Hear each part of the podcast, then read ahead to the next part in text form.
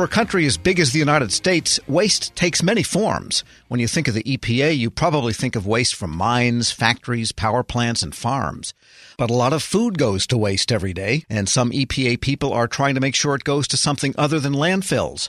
Joining me with more, Cheryl Coleman from EPA's Office of Emergency Management and D. Roger Smith of EPA's Region 4 Resource Conservation and Restoration Division. Good to have you both on. Thank you very much for having us. Yes, thank you, Tom, for having us. Appreciate it.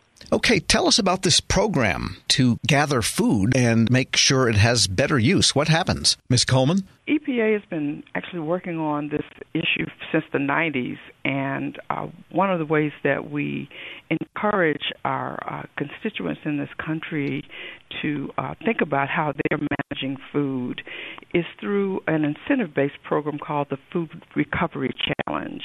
Um, it's part of our Sustainable Materials Management program here at EPA, where we work with our stakeholders to reduce um, their environmental impact by looking at the entire life cycle of uh, various types of materials. Uh, food is the biggest uh, landfill contributor. And so we've been uh, trying a number of ways in order to get people incentivized to really think about it. People really don't think about how much food they waste. Uh, so we came up with the Food Recovery Challenge, which is an incentive based program where organizations pledge to improve how they're managing food in their uh, within their organizations. We encourage them to follow the food recovery hierarchy, which is um, just a suggestion suggestion on how to prioritize actions to prevent and divert uh, food from going to landfill. Uh, food can take on two forms. It can either be food waste, where you can't eat it, it's inedible, or it can be wasted food, where it's perfectly edible, but it ends up in the wrong place. And so, by having an incentive based program, uh, we help our participants uh, through their commitments to improve how they're managing food within their organizations, but it also uh, allows them to be recognized for their outstanding achievements on an annual basis. Sure. One and in Region 4, I understand there has been some pretty good progress in both fronts in recycling food so that it, it, can be consumed by people that are needy and also it can be converted to energy? Yes. Um, in Region 4, we have 42 uh, food recovery partners in the Southeast regions, and many of them include Ted Montana Grill, the Georgia World Congress Center, as well as some of our international airports. Um, we also have colleges and universities that are part of that effort. Uh, Morehouse and Spelman and Georgia State University, and we also have Sprouts grocery stores, which there are 25 locations. And most importantly, I wanted to mention one of our national award winners for 2018 was the Forge Restaurant at Montgomery Bell State Park.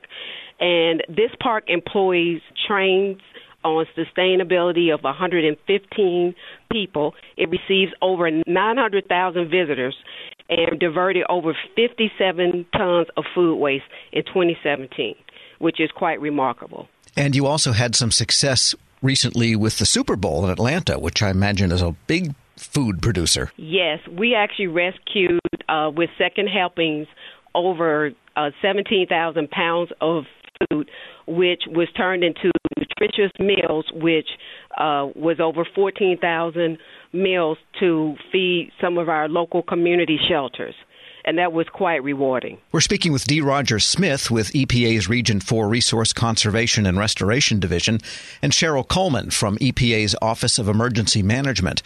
And Ms. Coleman, EPA works with other agencies, doesn't it, on this uh, general program across the country? We do. We work in, in food uh, management throughout the country with uh, all of our other regions. Uh, we have 10 regions in the United States, and uh, it's really geographically based. There are eight states in Region 4 that Dee was just telling you about. And in the Food Recovery Challenge alone, we have over a thousand participants. Um, and we work with them in about you heard some of the examples that Dee used. Uh, we have uh, restaurants, we have colleges and universities, we have venues, we have stadiums like you heard with the Mercedes-Benz Stadium, And we also work with our other federal partners, uh, USDA and uh, FDA. As a matter of fact, this past October, uh, the three agencies signed an agreement to create an initiative called Winning on Reducing Food Waste Initiative. And this is a collaborative effort in which the agencies agreed to uh, really align our resources in order to address this issue, which enables us to be able to use our federal dollars more wisely and be able to leverage our government resources in a way that allows us to meet, reach more of our um, American citizens.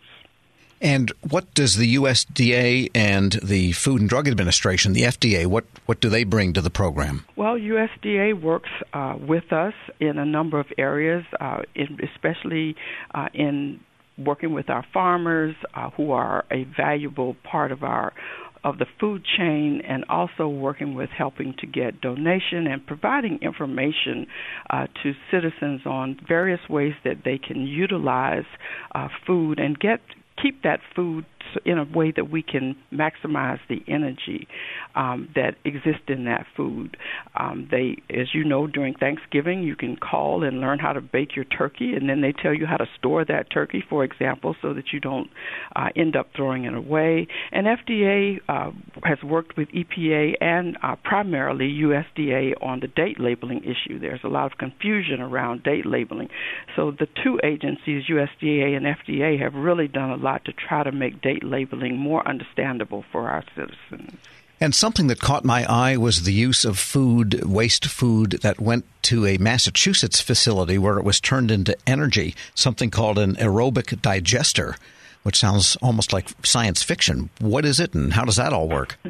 So anaerobic digestion is where you, I think is probably what you referred to. There is aerobic digestion, but anaerobic digestion is more common here in the United States, and it's a technology to process food waste, and it's food that really is not appropriate for humans or for feeding to animals, and it's put into a process where microorganisms break down the organic materials um, and they use primarily food scraps, manure, and sewage sludge, and it's done without oxygen in order to be able to produce biogas and a soil amendment. And both of those helps us to maximize that food to its greatest extent.